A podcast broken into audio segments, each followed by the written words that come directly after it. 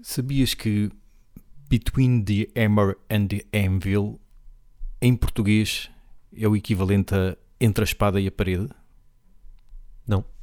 Estava a ver um documentário da Segunda Guerra e por acaso estava a ver com legendas. Não é para me gabar, mas por acaso, normalmente eu costumo safar bem sem legendas, mas quando há, pá, faço questão. Até porque pode haver uma palavra ou outra que eu não saiba, e mesmo que saiba o contexto, que tenha percebido o contexto, aprendo uma palavra nova. Então, nesse documentário, eles usaram essa expressão de estar encurralado entre a espada e a parede, mas lá está, a locução em inglês, between the hammer and the anvil. E eu, olha, não sabia. Não, nunca me tinha passado pela cabeça sequer e pesquisar o que é que a expressão queria dizer.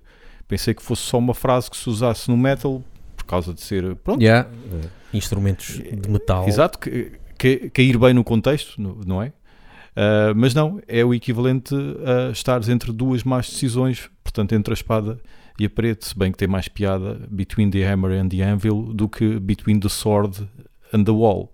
Entre, entre o martelo e a bigorna. E a bigorna, exatamente. Eu não sabia o que era uma bigorna até há muitos anos, quando uh, numa letra qualquer, deve ter sido Judas Priest, de certeza. Ah, é foste ver o que, é que era uma e fui ver o que era. E que fui ver o que era. Toca aí Judas Priest.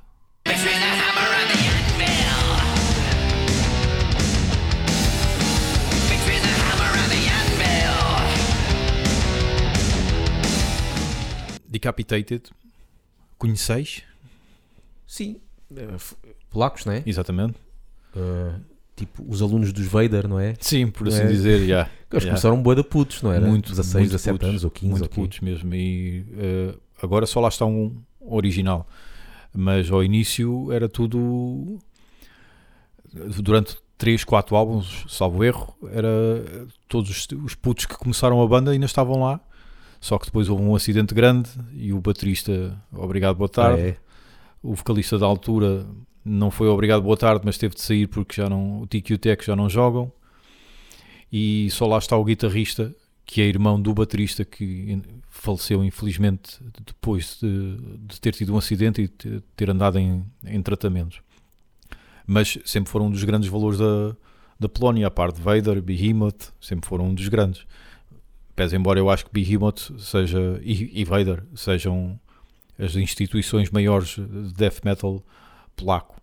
Também havia um, uns chamados Lost Soul que eu gostava, mas também não deu muito para a caixa. Acho que só fizeram dois álbuns ou o que é que foi. Rapidamente ficou por ali. Mas há mais bandas, só que são mais marginais, não é? Ah, os Acid Drinkers na parte do trás até ah, são bem conhecidos. Sim, sim. Não sabia que eram tão uhum, conhecidos lá. Uhum. Acid Drinkers. Pronto, então eles lançaram um novo álbum uh, Cancer Culture. Cancer? Cancer ah, Culture. Isso é um, cancel. exatamente, culture. um bonito jogo de palavras. E eu, para estar preparado, fui reouvir a discografia.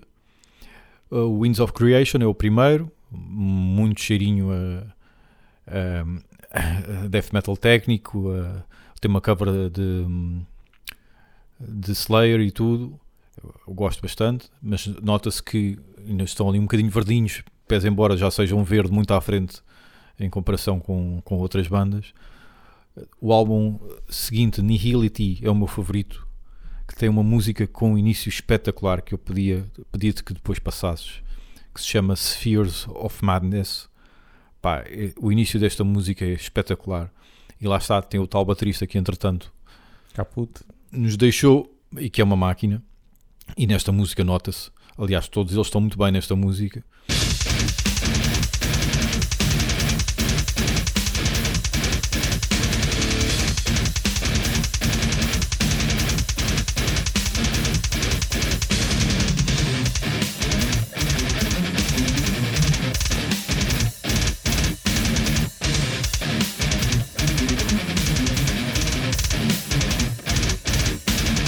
O álbum seguinte, Organic Hallucinosis, Epá, é uma pastilha de todo o tamanho, uma violência tremenda e melódico ao mesmo tempo, que também gosto bastante. E depois começaram, uh, ah, antes do Organic Hallucinosis e now The Negation, que eu também gosto, mas não tanto. Portanto, repetindo, Winds of Creation, Nihility, The Negation, Organic Hallucinosis. São é a fase que eu gosto de Decapitated. Depois vieram assim uns álbuns um bocadinho. É, ouve-se, está feito, não é? Uh, Carnival is Forever, Blood Mantra, começaram a entrar numa toada mais groove, não aquele groove gafanhoto para, para os saltos, mas pá, é um death metal. Aquele tipo slam, ou não? Não é aquele slam que nós vamos ouvindo agora, tipo, como é que chama aquela cena muito violenta americana? Infantil, não sei desde é, quando. Inf infantil, infantil, exatamente, que é muito a abrir e depois tem aquele breakdown. Ah, não é desse ah, género. Sim, mas isso, isso não é bem o slam, acho Mas eu. também há, também há quem lhe chame slam. Slam vou mais para aquele tipo Six Feet Under, aquele, que é aquele death metal com groove. Hum, sim, mas não chega a tanto. Coisa. Não chega a tanto, mas sim, acho que podemos pôr nessa gaveta, mas não, não chega a tanto. Mas entraram muito por aí, apesar de haver também músicas a abrir, mas não, não, não me agarra. Depois o penúltimo, Anti-Cult, gostei bastante. Uh, já, já não me lembrava nada disto. Gostei bastante agora a reouvir. Uh, e voltam à carga, voltam a pôr o pé no acelerador, voltam, voltam à carga. Há aqui uma música que eu gostava de falar, que é a música Angerline. Porquê? Porque normalmente se tu, quando ouves um riff do género, hum, hum, hum, tu pensas, ah, este riff é mesmo a dizer, vai, vem aí uma bateria a abrir e é engraçado quando a banda consegue brincar com, com a tua expectativa e do nada te aparece um, um blast beat, mas com um riff que tu nunca dirias que estaria com um blast beat de fundo. É, é engraçado eh, brincar com, neste caso connosco, com o ouvinte, brincar com essa expectativa. E esta música faz precisamente isso. Uh, é um riff que, que, nunca dirias que iria estar acompanhado de um blast beat, mas está, e até tem um solzinho com, com cheiro a mexuga por cima. Eu, entretanto, falei com o nosso amigo e ouvinte Sérgio Bastos, que tem cinturão negro em mexuga, e ele confirmou-me que aquilo cheira a mexuga. Que eu conheço mexuga, mas não conheço assim pois. tão bem. Mas mesmo eu, que conheço pouco, ouvia, ao, ao ouvir aquilo, fiquei com essa ideia: isto parece.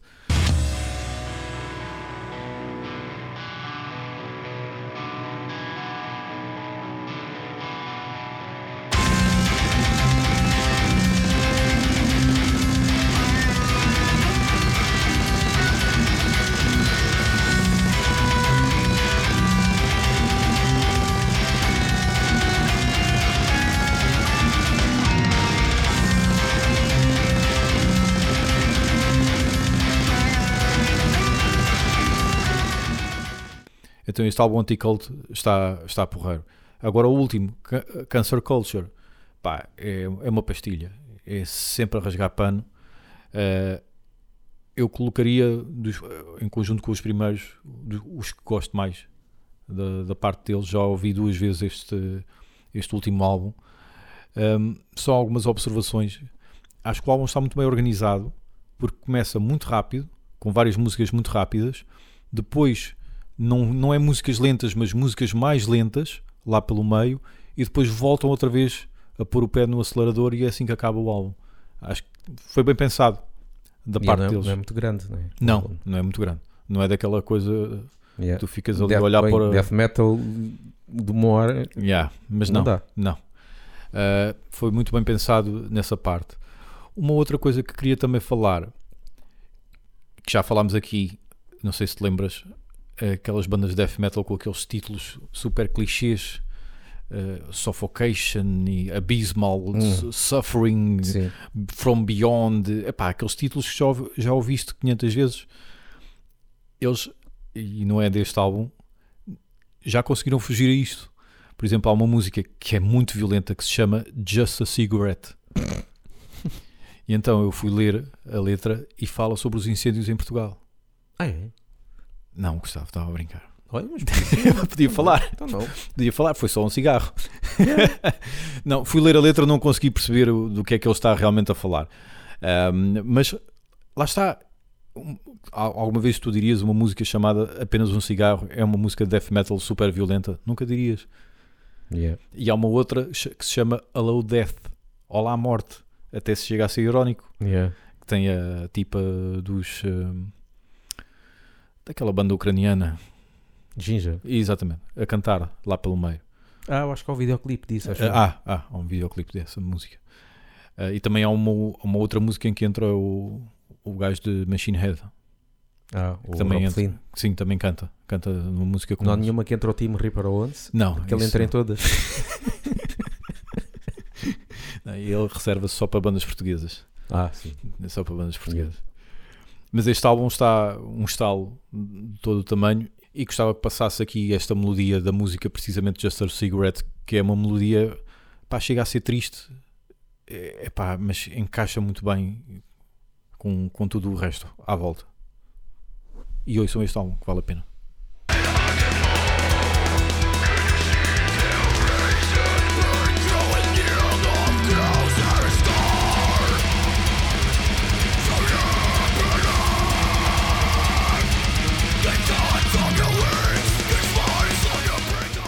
Seja um patrão do patreon.com.br laughbanging! Gustavo, isto é mais do teu tempo. Hum. Eu sou do teu tempo, mas não sou tanto do teu tempo Sim. quanto tu és do teu tempo. Yeah. Contextualiza Malcateia na cena nacional, se faz favor. É uma banda bem, bem old school, com Uhum. ênfase no old. Old. Geriátrico já. Ou seja, quando eu comecei a ouvir metal já eles existiam há algum Uhum. tempo, ehm, com, com umas demos. Depois pararam durante muito, muito tempo, voltaram com, uma, com a reedição das demos Uhum. e, e continuam a, aí a tocar e tal. Já cheguei a ver um concerto ou outro. O meu irmão, o- acho que já chegou a, penso a gravar qualquer coisa Sim. com eles. Há alguma demo Ah, em especial deles que tenha assim um culto? Como por exemplo The Coven tem o culto de... Eu não me lembro dos nomes da demo, da- da- das demos, mas eh, há uma música que se chama Face to Face. Hum. Eh, acho que foi o, o hit na altura Ok. deles.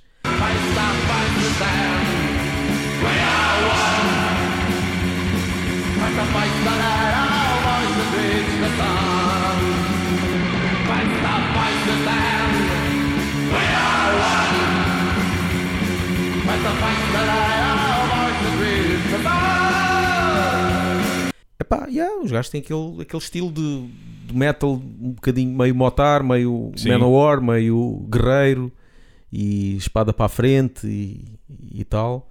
E continua até hoje a fazer aquele, mesmo com músicas novas, a fazer aquele metal old school. aquela banda sonora para Hells Angels. Yeah. Eu nem sabia do, yeah, que tinham Uhum. um novo álbum, Metals Rising, e estive a ouvir aí, assim, muito por alto, não ouvi ainda com muita atenção, Sim. porque ouvi tá aí no YouTube, e com a participação do, do Reaper Owens, lá está. Leopard bikers on the move,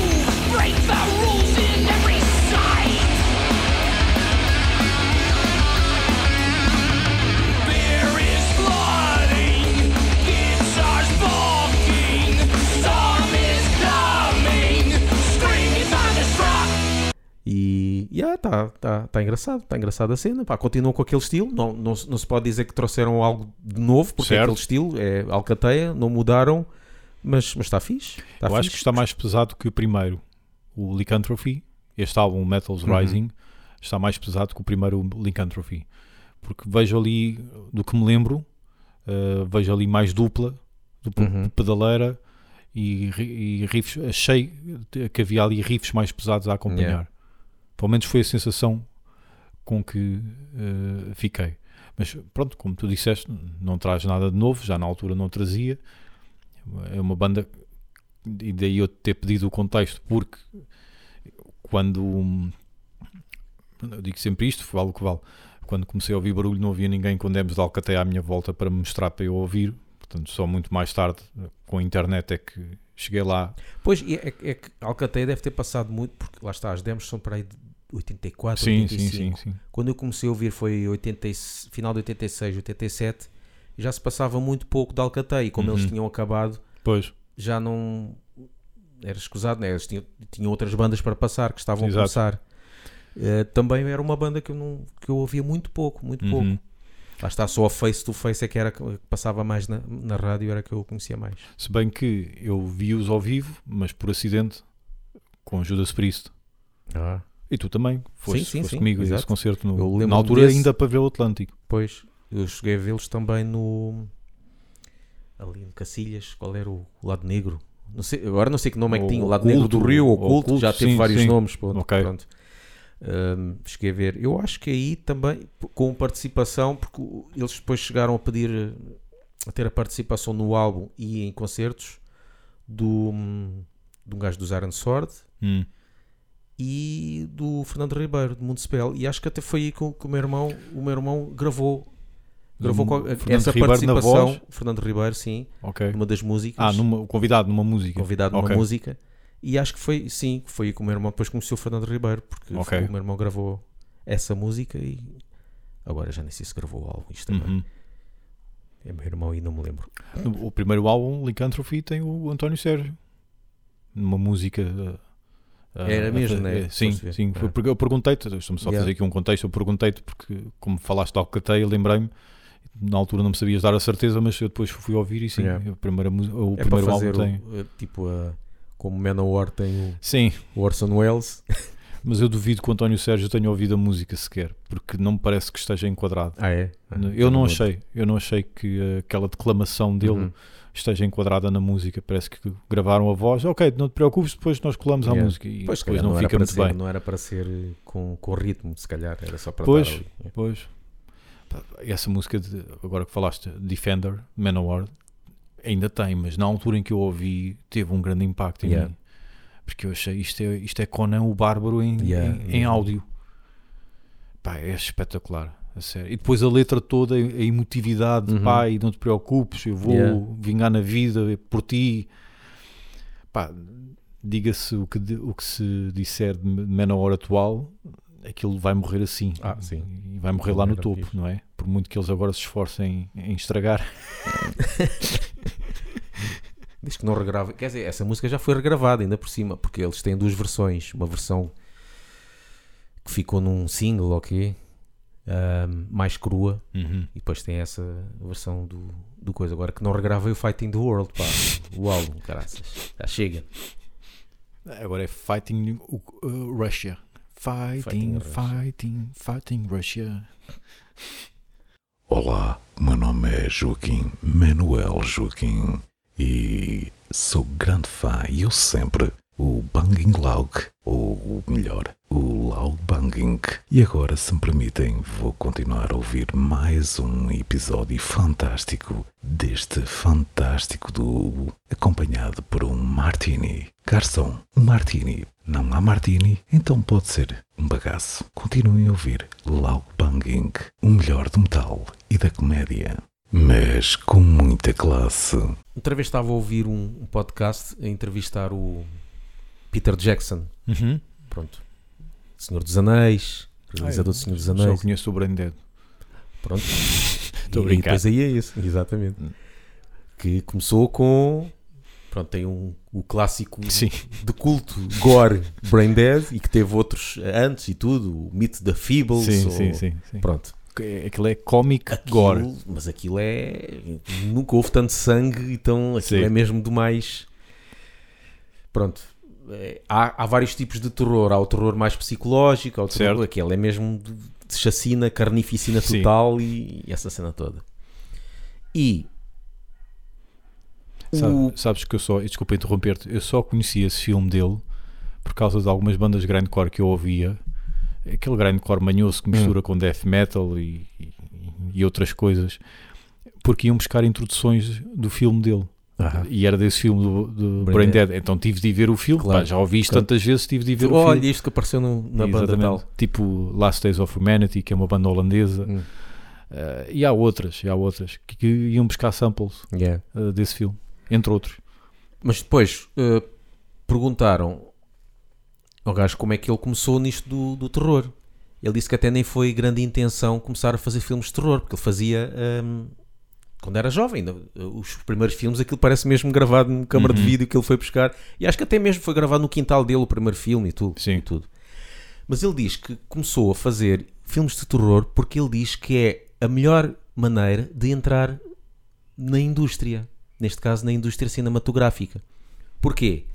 Porque é um estilo de filme que não precisas de grande orçamento, nem precisas de escrever quase nada. Certo? Ele diz: basta, basta arranjares um sítio que te arranjem sangue, cabeças de gado e não sei o quê, aquelas cenas, Sim.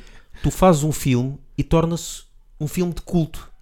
E foi o que aconteceu com ele. Uhum, Tu vais ver, aquilo em termos de história não tem praticamente nada. Claro. Aquilo é só sangue e, e as pessoas ainda hoje falam. E aquilo entrou no. Com o burburinho que houve e o boca a boca, entrou na indústria discográfica, na indústria cinematográfica. Uhum. Cinematográfica, sim. Coisa.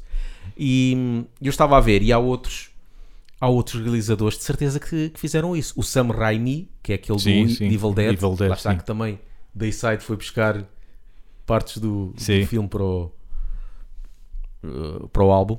Também começou assim, e o primeiro Evil Dead, aquilo, o mais baixo orçamento que, que existe. Foram buscar um, foram uma, uma barraca qualquer, sangue e tal, e está feito. História tem pouca, tem alguma Certo. história, mas é pouco.